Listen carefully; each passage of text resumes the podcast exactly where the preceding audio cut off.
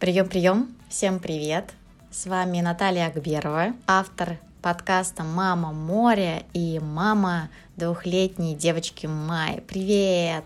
Я очень давно не записывала подкаст, и сегодня, в воскресенье, решила это с радостью сделать. Что я хотела рассказать?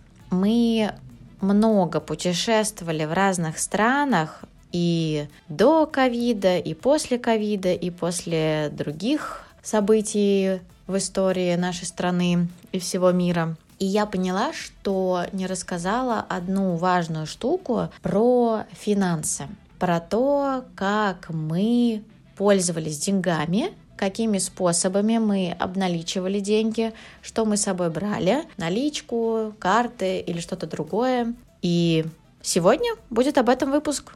Ну что, поплыли разбираться? Итак, расскажу про нашу первую зимовку. Первая зимовка у нас была в 2021 году, это два года назад. Мы как раз-таки в сентябре поехали в Турцию. Тогда мы были в четырех странах, это Турция, Египет, Индия и Шри-Ланка. И тогда мы взяли с собой совсем немножко налички в виде долларов и евро и свою карту банковскую. У нас была карта Тинькофф. Вообще тогда было очень супер удобно пользоваться этой картой, потому что я открывала мультивалютный счет в валюте той страны, в которую мы приезжали. Например, в Турции это был счет на турецкие лиры, и Индия это были рупии. И мы оплачивали почти во всех магазинах все картой. То есть мы даже привязывали в сервисах доставки, например, в Турции, нашу карточку и оплачивали так. Еще было удобно снимать наличные также с банковской карты. То есть мы находили в интернете банки партнеров в той стране, в которой мы были. То есть э, вроде в Турции это был типа Халкбанк. В Египте мы тоже часто снимали именно фунты с счета. И это было даже без комиссии, это просто было, ну, прекрасно. То есть э, был еще такой смешной момент, что мы получали кэшбэк повышенный, там, например, на категорию кафе и рестораны, потому что мы пользовались картой даже за границей. На Шри-Ланке, когда мы приехали туда уже в феврале 2022 года, там мы впервые не снимали сами наличку, мы решили попробовать другой метод. Мы в телеграм-каналах, про которые я часто говорю, что очень полезно добавляться перед поездкой в какую-либо страну в телеграм-каналы, можете их найти просто по поиску страны. Увидели такой сервис. Ты присылаешь людям переводом на рублевый счет деньги, а тебе привозят курьер местные деньги, местную валюту. И мы так впервые в, в Шри-Ланке попробовали такой сервис. Мы тогда обналичили почти всю сумму сразу на три месяца и очень вовремя, потому что когда случилось событие э, конца февраля, то курс взлетел, и мы просто успели вот по старому курсу получить э, те рупии, по которым мы могли бы еще жить три месяца в этой стране. Ну, это главные да, моменты, которые были тогда. Какие реалии были уже на второй зимовке? На второй зимовке мы поехали уже в ноябре 22 года. Понятно, что там все все изменилось. И что мы делали? Во-первых, мы брали с собой валюту. Да, есть ограничения по ввозу валюты и по вывозу. Это, по-моему, 10 тысяч долларов, но мы так много, конечно же, не брали. Мы брали там чисто, я не знаю, тысячу долларов и, допустим, 700-800 евро, не больше. Что еще? Мы думали оформить карту Union Pay. Я помню, тогда еще рассматривала Газпромбанк, виртуальную карту, чтобы не платить 5К за выпуск э, физической карты, но мне тогда банк написал, что, ой, извините, мы прекращаем выпуск этих карт и все.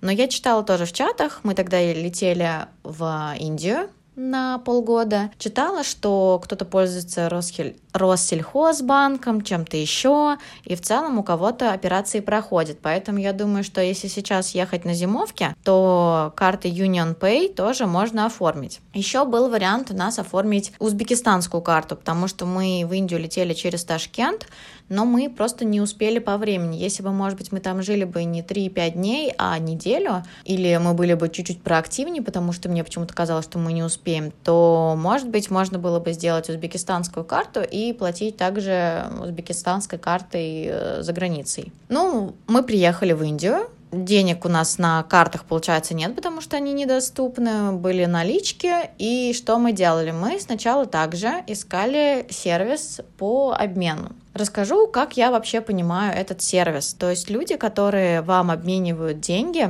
они пользуются криптовалютой. То есть ты им перечисляешь деньги на банковский счет, у них есть э, в криптокошельке уже свои деньги, ну или там доллары, скорее всего, USDT, да, и они находят своего посредника в Индии, индийца, которому переводят доллары, а, до, а уже индиец э, обналичивает все это и дает э, рупии. В целом эта схема была понятна, просто ты, как э, получатель этой услуги, платишь комиссию, которую, понятно, обозначивает сам этот курьер, сам этот человек, который предоставляет сервис. Поэтому через какое-то время мы подумали, что можем делать это сами и даже без посредников. Как мы это делали? В Индии можно оформить тоже банковскую карту на человека ну, на физическое лицо. Я оформляла карту на себя.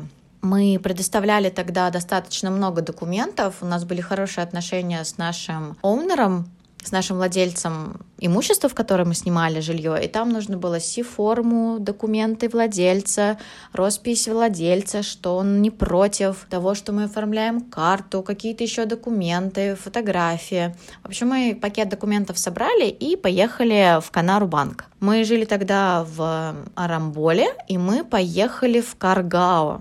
Это где-то, наверное, в 12 минутах езды на байке. Мы туда приехали, сдали все документы, и через э, дней 7, может быть, 10 я получила свою банковскую карту индийского банка. И дальше как мы делали?